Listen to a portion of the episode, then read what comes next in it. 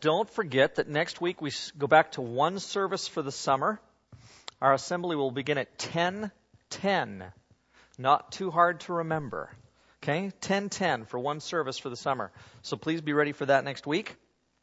Also, look inside your bulletins and you'll see in the middle panel reference to some things that you can do to grow, namely on Wednesday nights. We had a great Wednesday evening. It started uh, this last week with three things going on. You can read about those in the bulletin.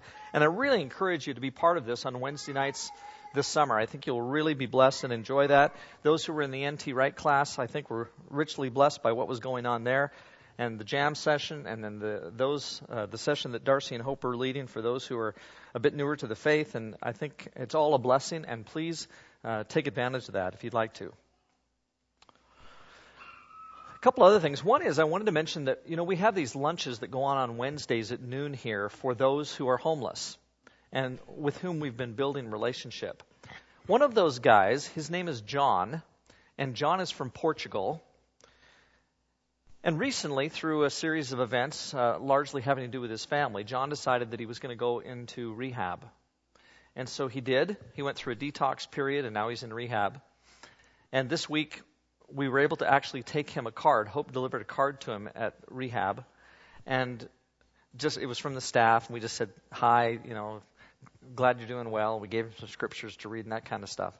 And she just said he, he looked so good and is doing so well. And so, what I want is for you to make sure this week that you're praying for John. Okay? Would you just do that? In your time of prayer, would you please remember John this week? And I think uh, John's going to receive the blessing of God as we pray for him. And the Spirit will go and minister to him in significant ways. So please remember to pray for John. And then we've had two uh, things that have gone on in the last little while here with uh, parents of some of our members. Linda Ason's father has had a stroke. It's uh, it's not one that's gone easily and I don't know the current status of that. Um, uh, maybe we can send out an email this week and give you some status on Linda's dad, but he's having a pretty rough t- time after his stroke, and so we want to be keeping the Asen family and uh, Linda's dad's family in our prayers for sure. And then I wanted to mention that Shane Lopez lost his father a few days ago. Uh, just a few days ago, Shane's dad died in Malaysia and Shane and uh, Sagan have at this time decided not uh, to go back to Malaysia yet. They have a, pl- a trip planned, and they're going to go ahead and go a little bit later. Uh, but please be praying for Shane and his family with the loss of his father. His father was a Christian, and that's good to know, and we're grateful that he has the blessing of knowing the Lord. Uh, but it's going to be hard for all those who are concerned. So please be remembering Shane and his family. All right, I would love it if you would turn in your Bibles to John 14, which I think is on page 764 in the Pew Bibles. And we're going to get there in just a little while. Set that aside if you would, but, but turn there. Turn to John 14, because we are going to read something from there in just a little while. Today is, of course, Father's Day. And the worship planning team, as we were sitting around talking about this particular day and the sermon that was coming up, where you know we we get together as a group and we talk about the sermon and what what's going to happen and are there anything special that we want to do during uh, the the sermon to to fit with the theme. We started just reflecting on the fact that the Spirit, the Holy Spirit, had kind of made it so that Father's Day came at a time when we were talking specifically about the smooth stone and that's our current series, Five Smooth Stones, about getting to know our Heavenly Father better. And we thought it was pretty cool that God had worked it out so that in talking about getting to know our Heavenly Father better, that we're doing that specifically on Father's Day. The Holy Spirit sometimes works in things. And it could be that He's part of what we're doing this morning. And of course, He is part of what we're doing this morning and working toward our spiritual growth. Now, the fact is, too, that some of the things I'm going to say, especially toward the end of the service today, are going to be a bit of a challenge in terms of this specific topic. Not all Christians receive or need all teachings equally. And here's what I mean when I say that. Corresponding to the types of people and personalities that there are, there are different levels of difficulty people have in living out the various central tenets of the Christian faith and the teachings of Jesus. Now that's kind of wordy. Sometimes I'm like that. But all that really means is different strokes for different folks. Things are different according to who you are. For example, someone who naturally loves beautiful things or who has been blessed financially might have a more difficult time with materialism or with making financial sacrifices for the Lord. Okay? Let me just think, say that again, just so you can understand where I'm going with these. I'm going to read several. Someone who naturally loves beautiful things or who has blessed, has been blessed financially might have a more difficult time with materialism or with making financial sacrifices for the Lord. I think that might be the case. Someone who loves the attention of others or someone who is more physically attractive than others may struggle more with humility and with vanity. I think that's a good possibility. Someone who is unusually self centered is going to have a struggle with Christian service and sacrifice. It's hard to get away from looking at yourself and look at others. Someone who is more, shall we say, sexually interested might have more trouble being pure than someone naturally less sexually interested.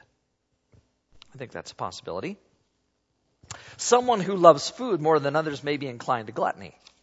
For others, it might be easier.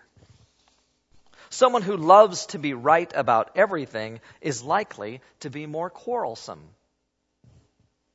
That makes some sense to me. For some personalities, it's more difficult to be joy filled or to be at peace and less filled with anxiety about things, even though joy and peace are supposed to be evidence in us of the fruit of the Spirit. Now, it's very possible that you had the names of some people flash through your mind as I read that list. It's a possibility that you may even thought, yeah, Kelly's talking about me. This example hits me right between the eyes.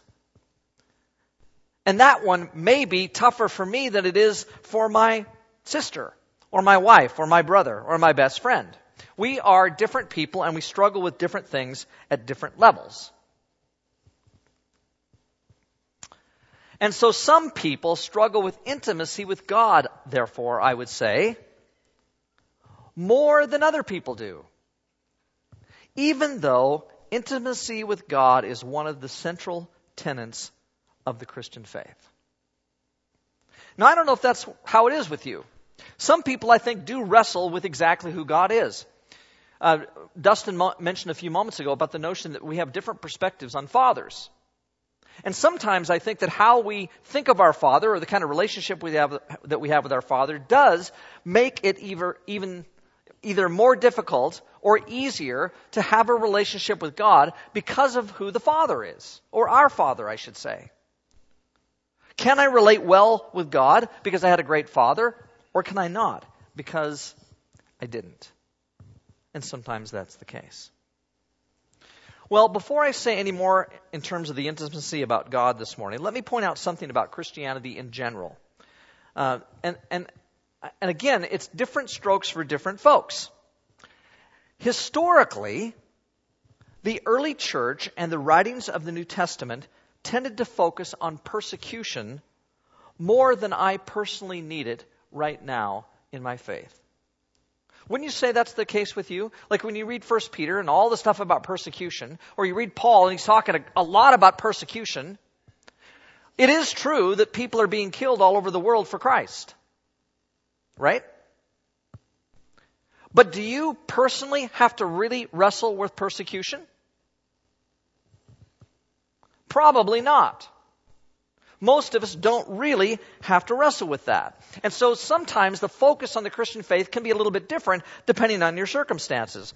Those who lived during the bubonic plague, I'm convinced, were thinking a lot more about heaven than I do. when everybody around you is sick and they're dropping dead, and you're losing maybe huge segments of your family, you're all of a sudden really interested in whether or not your family members are going to heaven. When that may not necessarily be the thing that we're really concerned about first and foremost. Right now, I would say that in Christianity, there's a bit of a tension between those who center their faith on the hope of eternal life and those who center their faith on what God is doing down here on the earth. And so we saw last week a video. Jacob Hansen, you were a star in that video. Jacob had a role to play where he acted as though he was, and in fact is, the young person who thinks of the faith a certain way and is really concerned perhaps about social justice issues.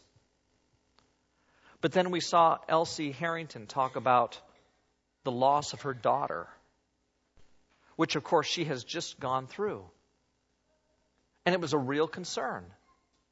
And I can imagine that Elsie is thinking about heaven and about what that means for her daughter and for the rest of her family.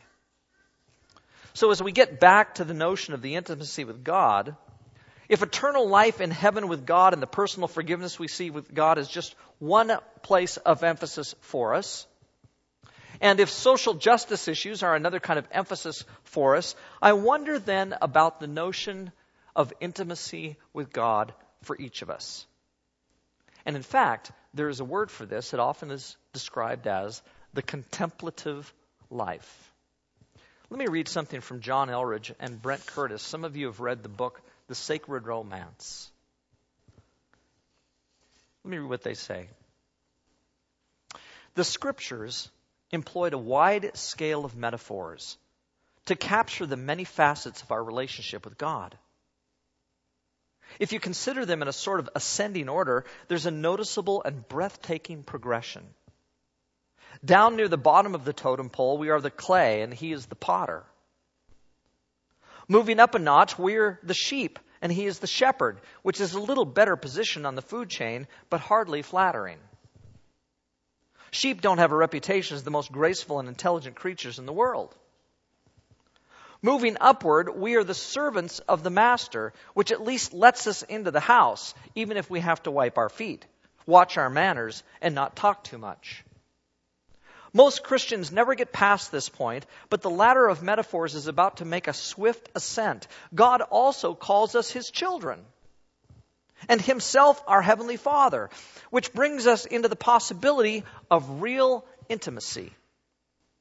Love is not one of the things that a vase or a craftsman share together, nor does a sheep truly know the heart of the shepherd, though it may enjoy the fruits of his kindness.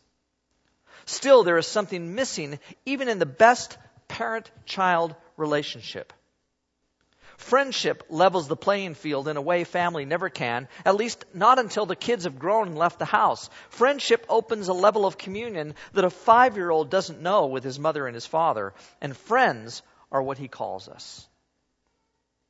But there is still a deeper and higher level of intimacy and a partnership awaiting us at the top of this metaphorical ascent. We are God's lovers and he is ours. The courtship that began with a honeymoon in the garden culminates in the wedding feast of the Lamb. I will take delight in you, he says. As a bridegroom rejoices over his bride, so will I rejoice over you, so that we might say in return, I am my beloved's, and his desire is for me. I don't know if you feel that way this morning about God. Like, is your relationship with God such that you say to yourself, I am my beloved's, and he is mine? I'm convinced that God wants, yes, eternal life, and he wants us to be active here, but in addition to those things, in addition to social and political equality and social justice, that God also wants a personal relationship with each one of us in a way that goes much deeper than we often think about. And so look at these words from the Apostle Paul. Paul says, I have not stopped giving thanks for you, remembering you in my prayers. I keep asking that the God of our Lord Jesus Christ, the glorious Father, may give you the spirit of wisdom and revelation. Why? So that you may know him better. That's what he wants for us. And yes, he wants eternal life for us, but what he wants is for us to be in, in a, this eternal relationship with him that he calls life. And he wants us to do things down here where we serve him, but what he wants us to do is to serve him in relationship with him. Later on in Ephesians, Paul says this I pray that out of his glorious riches he may strengthen you with power through the Spirit in your inner being, so that Christ may dwell in your hearts through faith. And I pray that you, being rooted and established in love, may have power together with all the Lord's holy people to grasp how wide and long and high and deep is the love of Christ. And to know this love that surpasses knowledge, that you may be filled to the measure of all the fullness of God. What a great quote!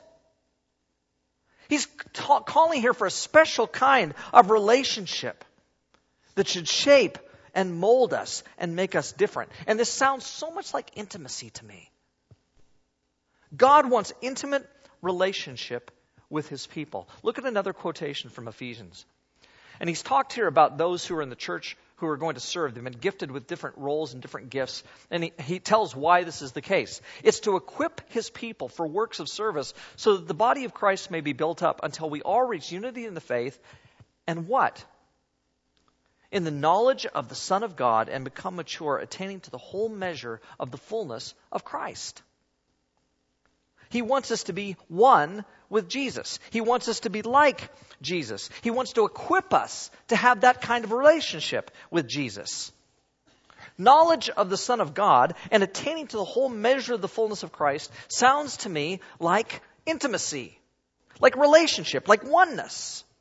And this is so much more than just casual acquaintance. This is not like, I kind of know God. I kind of know Jesus. Well, He saved me, and now I'm going to heaven.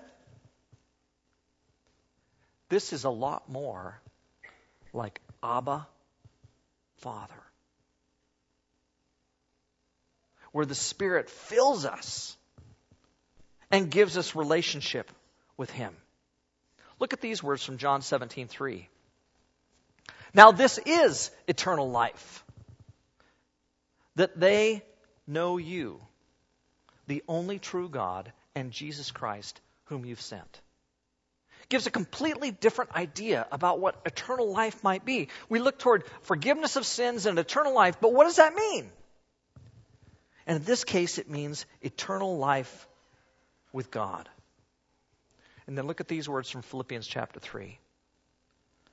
What is more, Paul says, I consider everything a loss because of the surpassing worth of knowing Christ Jesus my Lord, for whose sake I have lost all things. I consider them garbage that they may gain Christ. I want to know Christ, yes, to know the power of his resurrection and participation in his sufferings, becoming like him in his death. And so Paul's longing for relationship and closeness with God. And clearly, God is relational here.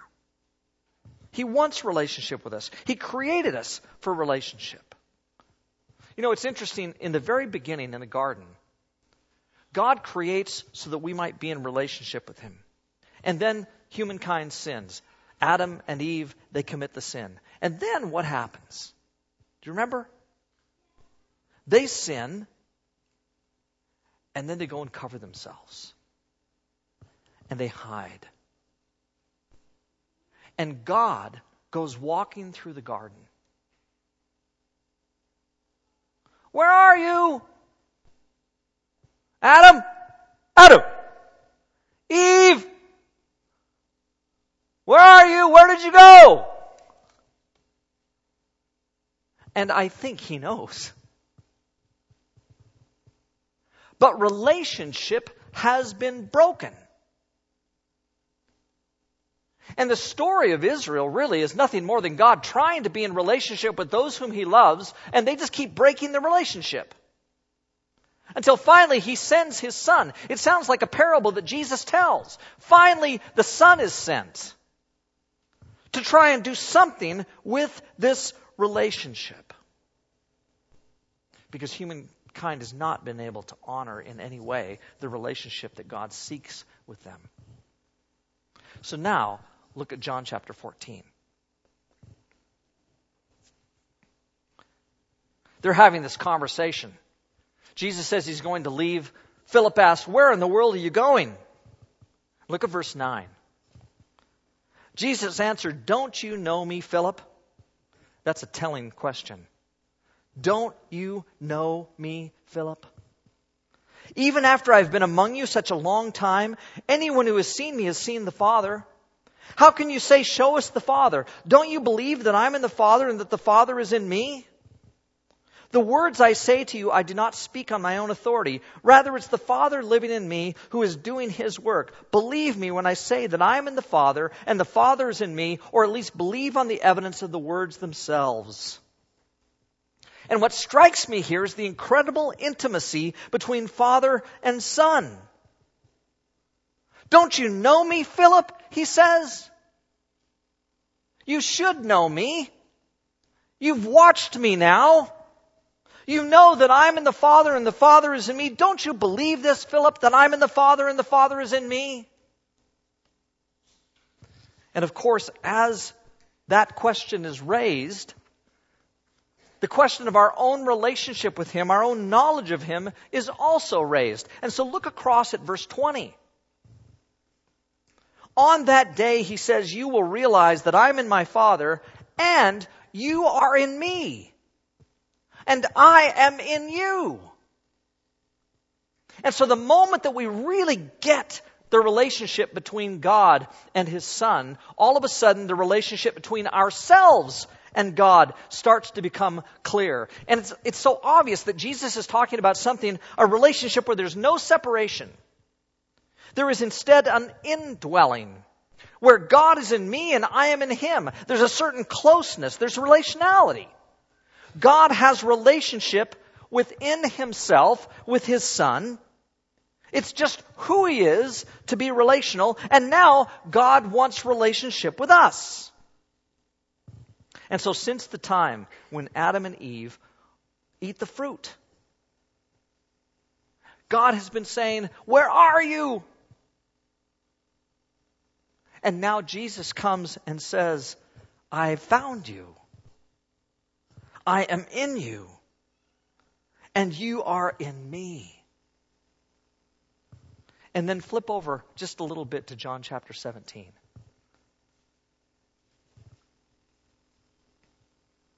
And look at verse 20. He says, My prayer is not for them alone. Talking about the apostles. I pray also for those who will believe in me through their message, that all of them may be one, Father, just as, you, as you're in me and I am in you. May they also be in us, so that the world may believe that you've sent me. I have given them the glory that you gave me, that they may be one as we are one, I in them and you in me, so that they may be brought to complete unity. Then the world will know that you sent me and have loved them even as you've loved me. Notice how the intimacy that we have with God and the intimacy that God has with himself ends up with the world receiving the testimony about this intimacy. Verse 24, Father, I want those you've given me to be with me where I am and to see my glory, the glory you've given me because you loved me before the creation of the world. Righteous Father, though the world does not know you, I know you, and they know that you've sent me. I have made you known to them and will continue to make you known in order that the love you have for me may be in them and that I myself may be in them. Like, is there any more intimate expression of the relationship that we're supposed to have with God anywhere in the New Testament? He wants us to know Him better. He wants us to know each other. So that right at the heart of God is relationship.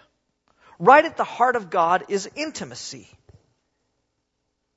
Now that's not easy. It takes some effort. It takes an open heart. It takes some vulnerability. just like God had in himself when he sends Jesus. But ultimately, we all need this, and ultimately, he sent himself to us for this purpose. Now, again, there are some of you who have a harder time with intimacy than others. You've heard this expression. This has become an expression in counseling, you know. He has intimacy issues. That's what we say. People struggle with intimacy issues. Some of us are simply less relational than others. But God really does want us to overcome this part of who we are and to be relational because that's who He is.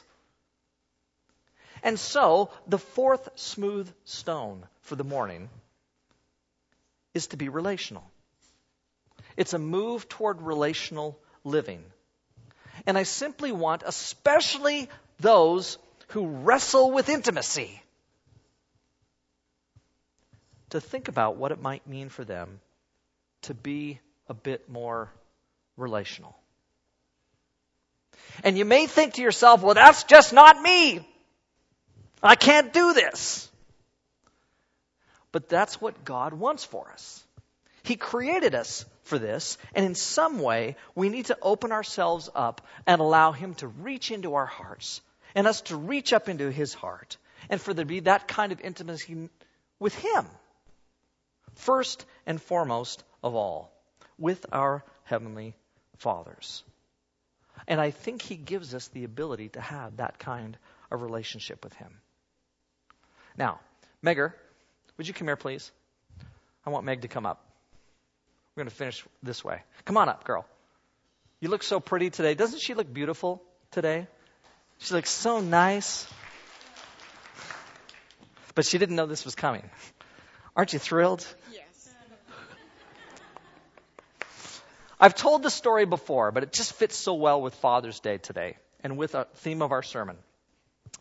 When Megan was, when we, when we first got her and brought her to Canada from Zambia, and she was two years old. Like from the moment we met her in the airport, she absolutely loved Robin. She absolutely detested me. And it was that way from the very first moment. It was so special. Like I can remember, like after she had been with us for six months, we were having a day kind of like a showcase Sunday, and Robin got up front to do something with the kids at the front of the auditorium with all the kids, and I had to hold Megan. She screamed the whole time. And the whole reason was because she had to be with me. And, and her mom wasn't there. Well, here's the thing that relationship did not come easily at the beginning. There was not a lot of relationality with us from the very start. I tried really hard. She just would not give in. But finally, she did. And now, the fact is, is that my daughter and I are exceedingly close. We really do love each other, don't we? but it, not yet. But it took a while. But it took a while. And I, and we, you know, we have this, we have such a wonderful relationship. You know, the other day, this was, this was in the last couple of weeks, we were doing something at the house, and all of a sudden, Megan turned to her parents and she said, You know, I think I have a way better relationship with my mom and dad than most young adults do. you know, when I think about all that she and we have to overcome in order to make that happen, there are a lot of families in which adopted relationships just don't work that well. And with ours, it is so beautiful. It's so wonderful. And I think it's because somewhere we decided that this intimacy thing, we could get this right. And we have. And God wants that with all of us. And I think it's very, very possible. Now you can sit down.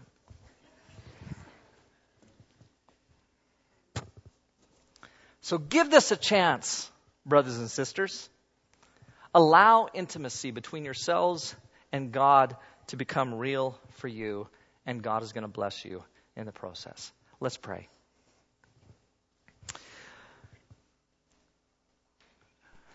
Lord, I'm grateful that there is a day in which our society sets aside uh, their thoughts and their uh, their concerns of other things and thinks for a few moments about fatherhood.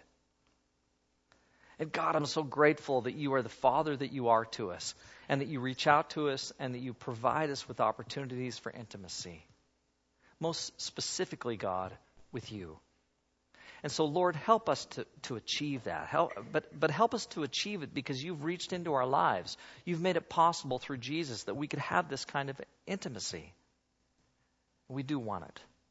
And so I pray especially for those this morning for whom this is difficult. Open their hearts, open their lives, their openness, Father, before you. We pray that you would come and meet that openness and something wonderful would build between you and your children. We pray these things through Jesus. Amen.